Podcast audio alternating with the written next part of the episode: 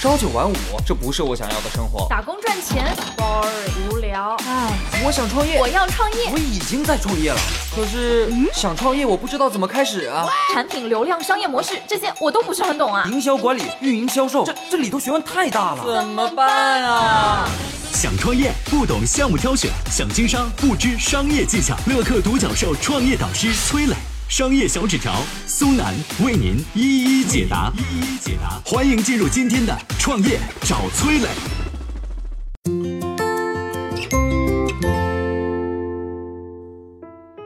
管理公司到底是要靠制度，还是要靠人情呢？管理者又该怎么去协调两者的关系？有请崔磊，有请崔磊。关于制度和人情啊，我先来讲个故事。话说在春秋时期，各个国家战争不断，鲁国的国君为了减少人口流失，有这样一个规定啊：凡是在其他国家见到沦为奴隶的鲁国人，咱们国家的人可以拿钱赎回来。等到他回到鲁国之后呢，你找国家报销就行了。这是一个很好的制度，避免鲁国人沦为别的国家的奴隶，不会导致人口大量的减少。所以这个制度执行的还不错。这里边就有个小插曲了啊，我们都知道。孔子有一个弟子叫子贡，子贡是个什么样的人呢？有钱啊，商人。他从国外赎回了奴隶，也不去找国家报销。有一次呢，子贡就跟孔子说这个事儿。子贡呢，本来以为孔子会表扬他，啊，说这个你太大度了等等。没想到孔子板着脸跟他讲说，你这么做是很不对的，因为你不在乎金钱，是吧？所以大家会认为啊，你很高尚，你做的很对。但是如果别人找国家报销，就会被外人认为是什么呢？是贪财的小人啊，会遭到非议的。那以后谁还愿意去赎回鲁国的奴隶呢？对吧？你这么做等于是抬高自己，害的是谁？害的是那些沦为奴隶的鲁国人啊！就这么个事儿啊！子贡为什么不愿意找国家报销呢？可能是觉得一点小钱没必要，自己分分钟多少钱没必要给自己找麻烦。但子贡这么做对吗？不对嘛！他这么做是典型的好心办坏事儿，破坏了制度，开了一个坏头，弊大于利。企业的制度也是类似的道理啊，你不能因为好心就可以违反制度，那制度一定很快就没人遵守了。我再给各位举个例子啊，有一家小公司规定了一个月请假超过三次的话，这个月的奖金就没了。有一次呢，一个企业的业务骨干父亲住院了，一个月请假超过了五次，但是这位员工很负责啊，他利用其他时间加班加点，把自己的工作按时完成了。我就问你要不要扣除他这个月的奖金？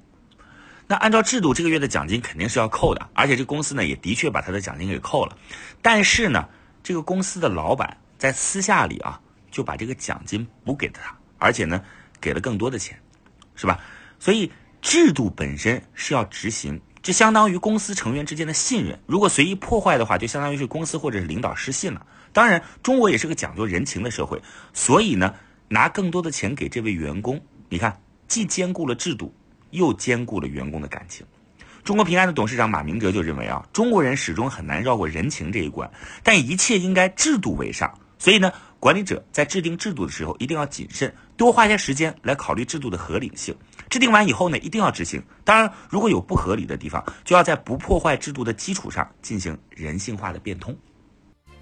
嗨，大家好，我是崔磊。下拉手机屏幕，在节目简介里有我的个人微信号。朋友圈我会分享创业思考、商业观察，以及和支付宝、抖音等巨头合作的创业好项目，欢迎您来交流。我们的创业平台乐客独角兽已经汇聚了三万多名各行各业的创业者，欢迎您来寻找资源。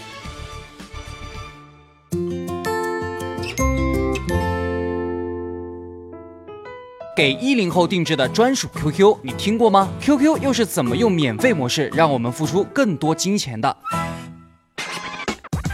有请松南，有请松南。今年呢是 QQ 上线二十周年啊！虽然我早就已经不怎么用 QQ 了，但是我身边的很多小朋友们啊，用 QQ 还是比较多的。那我就来具体聊一聊 QQ 是怎么一步一步占领我们的生活、赚到我们钱的啊！QQ 的第一个版本呢，诞生是在一九九九年，那个时候啊，马化腾啊，靠着三个程序员和一台服务器，就做了一个很简陋的 QQ 啊。但是呢，用户量啊是蹭蹭的往上涨，半年时间就暴涨了一百万用户啊。等到两千年的时候，QQ 的用户又涨到了一千万，每天的服务器成本那这是一个天文数字啊。但是当时很尴尬啊，因为马化腾自己也不知道，哎呀，这个 QQ 我怎么去靠它赚钱？为了维持公司的运转，这小马哥啊不得不去带头打工，靠承包政府的一些网站设计的项目来挣钱。但这些钱呢，还是挡不住 QQ 巨大的服务器成本啊。马化腾啊，就像掉进了一个无底的黑洞一般，没办法，就只能想着把腾讯给卖了。当时小马哥找了很多人，包括联想的投资部门，包括像网易的丁磊。最后呢，只有广东电信、深圳电信肯花钱买下 QQ，买下腾讯，出的价格是多少？你知道吗？猜一猜，六十万！天哪，六十万啊！当年六十万就可以买下腾讯啊！那小马哥当时听到这个数字，当然是不乐意了，说我自己投入的成本都不止你这么多六十万，这明显宰我嘛！这当时马化腾的心理价位是多少呢？一百万。呃，现在我们觉得应该庆幸啊，还好没有人出到这个价，不然的话，科技巨头腾讯那就是别人家的了，而且啊，能不能有现在的影响力和发展还真不好说。那腾讯到底怎么样去赚钱养活这家公司呢？二零零二年的时候，腾讯有一个产品经理看到韩国有一个社区网站的用户付费做得非常好，哎，这个网站是怎么做的呢？说白了就是向用户提供表情啊、装扮啊、家居等等一系列的网上虚拟道具，抓住的就是是吧？八五后、八零后这波年轻人爱臭美的这个心理特点，非常赚钱。哎，这个产品经理啊，这就是发扬了腾讯的模仿创新文化啊，推出了各位非常熟悉的这个 QQ 秀啊这个产品。二零零三年的时候啊，QQ 秀正式上线运营了，你可以花个五毛钱，哎，一块钱买个墨镜、项链、小摆件、仙女棒等等等等啊。松南我当年也没少花钱，花了个一两百块吧。这青少年啊，当时特别喜欢这些小玩意儿啊，所以啊，QQ 秀上线半年就有五百万的付费用户。平均每人花费五块钱，这是多少钱呢？一算两千五百万啊！QQ 秀的成功，腾讯终于找到了属于自己的赚钱方式。那接下来就是一步一步套路着我们这些用户花更多的钱了。二零零五年呢，腾讯推出了一个叫 QQ 宠物的，哎。我相信很多朋友现在还记得啊，就是那个领养一只小企鹅。很多朋友跟我一样啊，开开心心的去领养了一只，但是为了养活它，你得花钱充 Q 币啊，你得给它喂食啊，它就像一个虚拟宠物啊。有的时候一不小心把它给饿死了，这腾讯呢还会问你要不要买一个还魂丹什么的，把它给复活过来啊。各位看啊，这里头免费的套路用的非常的溜啊。二零零八年，这腾讯呢又推出了一个叫 QQ 炫舞的游戏。同样也是免费的，但是它的宠物、皮肤等等只会让你花更多的钱。再到二零一一年，腾讯引进了英雄联盟，多少人为了抽个皮肤啊都不知道花了多少钱，真的是算都没法算。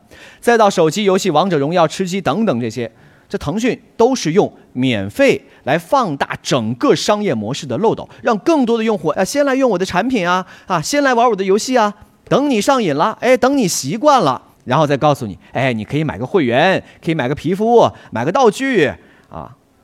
腾讯就靠这样的模式赚得盆满钵满。